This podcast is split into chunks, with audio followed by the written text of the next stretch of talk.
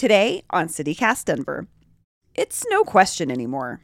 The city's teachers have had it. And they told DPS's superintendent that last week in a letter demanding the district switch to remote learning for at least a week.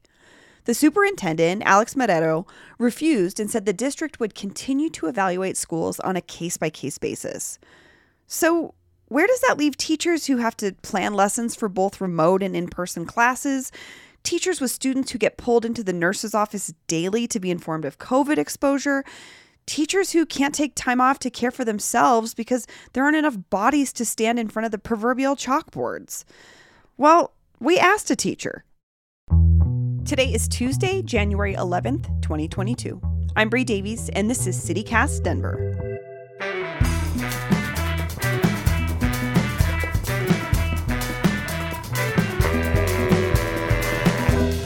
So if you're a fidgety person, which I am too, just try to not use your I've hands. got I've got my little my little bouncy ball. We we good here. We so many you knew the amount of fidget toys I have in this room somewhere locked away in a drawer, but Tim Hernandez is an English and ethnic studies teacher at North High School. He's been dealing with the precariousness of teaching through a public health crisis. And he did not mince words. Well, Tim Hernandez, welcome to CityCast Denver. Hi, mucho gusto a todos. It's great to meet you. How you doing, Bree? Great. Thanks for being here. Um, so you're a relatively new teacher. I know that you started teaching in January of 2021. I just I want to know what what was it like taking your first teaching job during the pandemic? Oh man, um, I, I've wanted to be a teacher since I was 18 years old. Right, like I like have been collecting books in that library you see behind me. I've been collecting those books from yard sales and thrift shops since I was 18 because I knew I wanted to have a classroom library. And so to come in and step into a classroom, right, and something that I was really anticipated for, took a lot of student loans for, and to step into a classroom that was four students in person and 25 students on the computer and being asked to teach all of them, I think was really kind of violating, to be honest with you, I think is the best word because the world, you know, improved vaccination rates, right? It became safe for people to go back in person. Then people went back into person, but teachers were the only job that were expected to do both at the same time.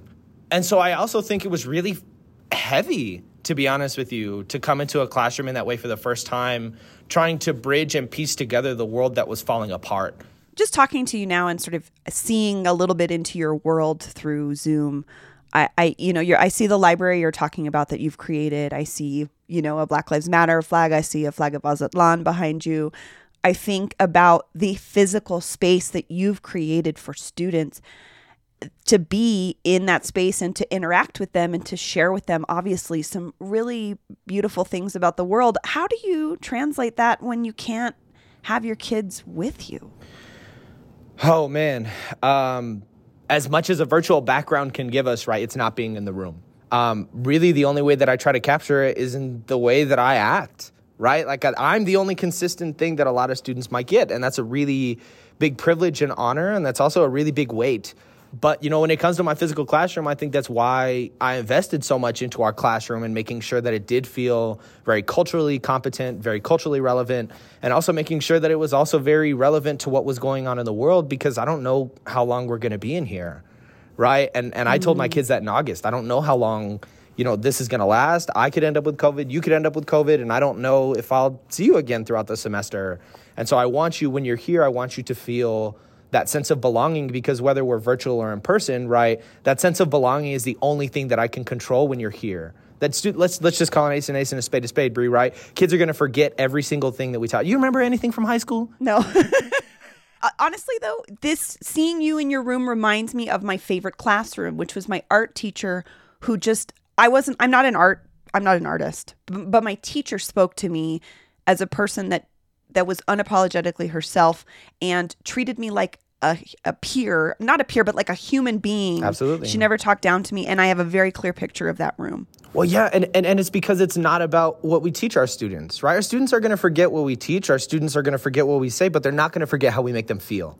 That's not my like philosophy. That's like absolutely Maya Angelou's quote in action. And more importantly, you know, about how really, if I can create a sense of belonging here, then maybe we'll have an opportunity to do that if we end up virtual. I even think about how last Friday I took pictures of this background, right? So that way, when I'm sitting at home, students can still feel some type of semblance yeah. to what we had and what we shared in the classroom. So last week, DPS called for a snow day, but also said that the decision to cancel classes was due to staffing shortages. Yeah. What do those staffing shortages look like for you in your day to day?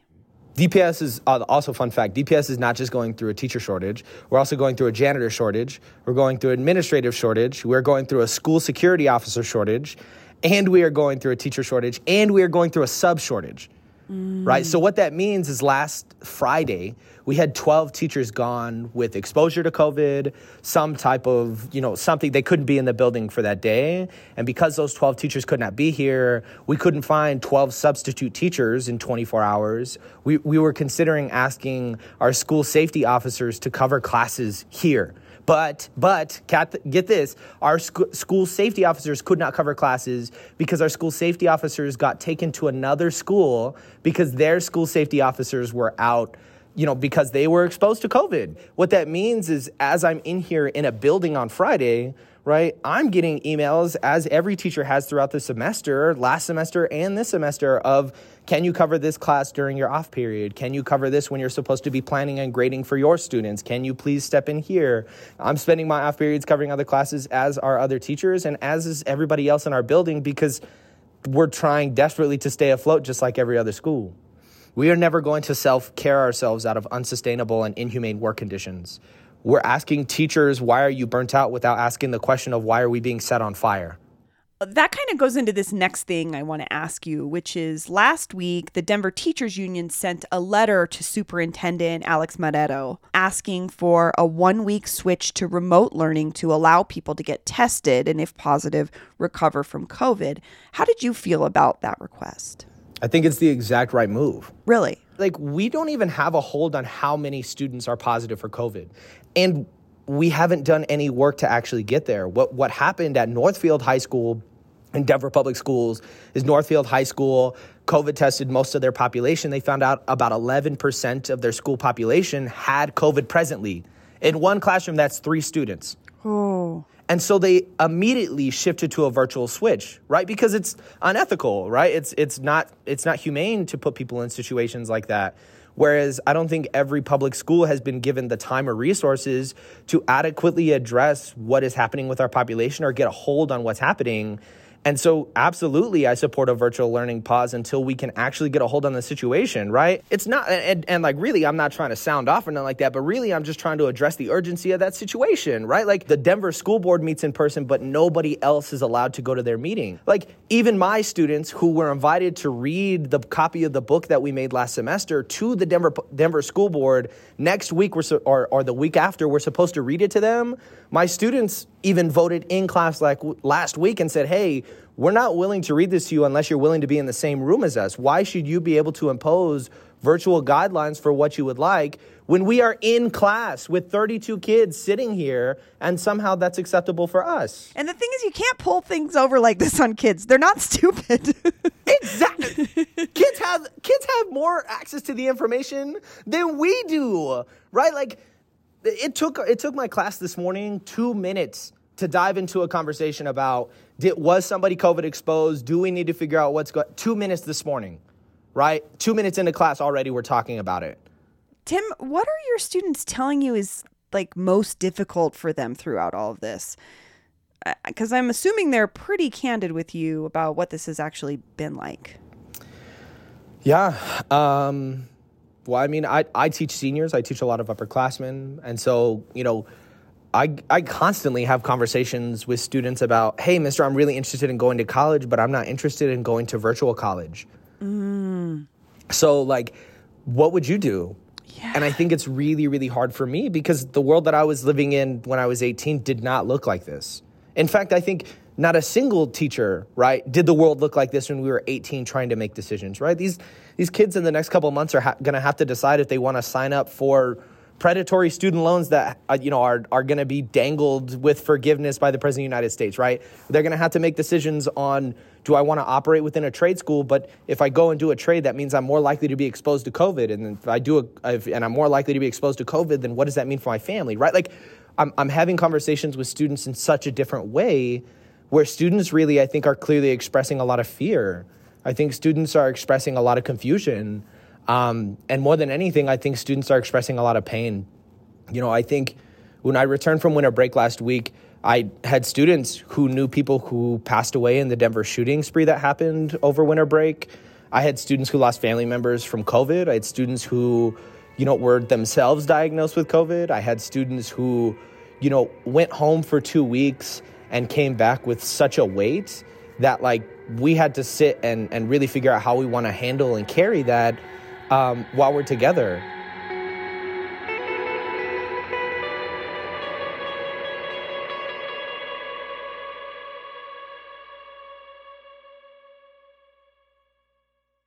So, a recent Colorado Education Association report said that two out of three Colorado educators have said they considered leaving the profession. Has quitting teaching crossed your mind? you know, I don't I don't think I would be telling the truth if I said no. I you know, I work I work with teachers like Heidi DeBernardi, who has been in the classroom for 25 years, Carla Carino, who has taught all over the district, taught at Manual, taught all over the place, and how all of them are saying that this is the first year that they don't see any any any any validity in what they're doing, any type of fulfillment in what they're doing because because we know that we can go get another job working way less for way more money with way less of the risk towards our families and our communities. A lot of teachers have, have considered leaving for right reasons, to be honest with you. It's not that teachers are leaving, it's that teachers are being pushed out by the way that we're socially kind of aligning capital, resources, and, and value to what teachers do. Yeah, and I hate that idea that like you have to be some sort of a martyr to be a teacher. Like I do this cuz I love it. Like, well, of course. I mean Absolutely. When it comes down to it, if you're not getting paid enough, if if you're being exposed to a public health crisis, I mean those aren't fair things to ask of anyone. No, absolutely. And and I think like like even even more importantly, right? Because I would be remiss if I did not like I'm a I'm not just a teacher, right? I'm a teacher of color in Denver Public Schools, in which let's have the very fast conversation about how Denver Public Schools has historically done an abysmal job of retaining teachers of color. In which, right, teachers of color in Denver come from the communities that are the most impacted by COVID. And that means that teachers of color, as much as DPS talks about we want to retain teachers of color, how is keeping us in person as teachers of color, serving schools that are the most impacted in communities and coming from communities that are the most impacted by this really hurtful biological thing? How is that retaining teachers of color? Listen, it's the honor of my life to be a teacher of color. It's an honor of my life to be a teacher and be a sacred facilitator of the knowledges in my community. And, that, and that's worthy of dignity and dollar signs. It's not just howling at 8 p.m. Eh, right. right? It's not just right. It's not people saying, "Hey, appreciate our Right. teachers on social media." Like that's dignity and dollar signs, right? I want dignity so that I can continue doing this because I don't know who else would. I don't know who else would be willing to. I don't know who would be willing to take thirty thousand dollars minimum in loans to work a job where you're going to make forty two thousand dollars a year, right? Like I don't, I don't know how many people are willing to do that, and that's not as a case for martyrdom for me, but more so of, of a call to examine the systems and structures that teachers are being asked to work within, and then evaluating why are teachers leaving them. Well, Tim Hernandez, thank you so much for joining me. Hell yeah. Thank you so much for having me, Bree. I really appreciate you. And uh, thank you for everybody in Denver. Love this city, love this community, man. And uh, talk to y'all soon. Adios.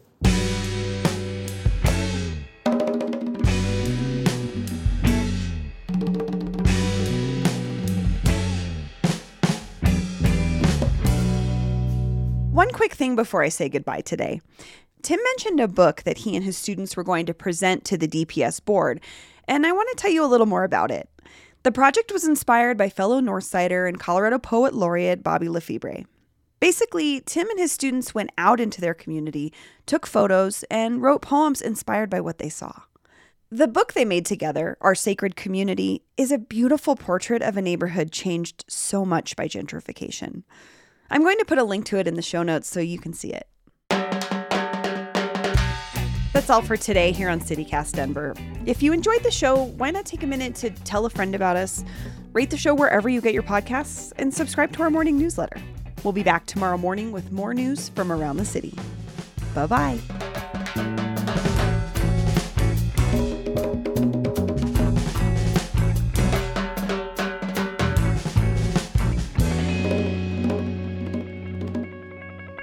fellow Northsider and Colorado Port, Colorado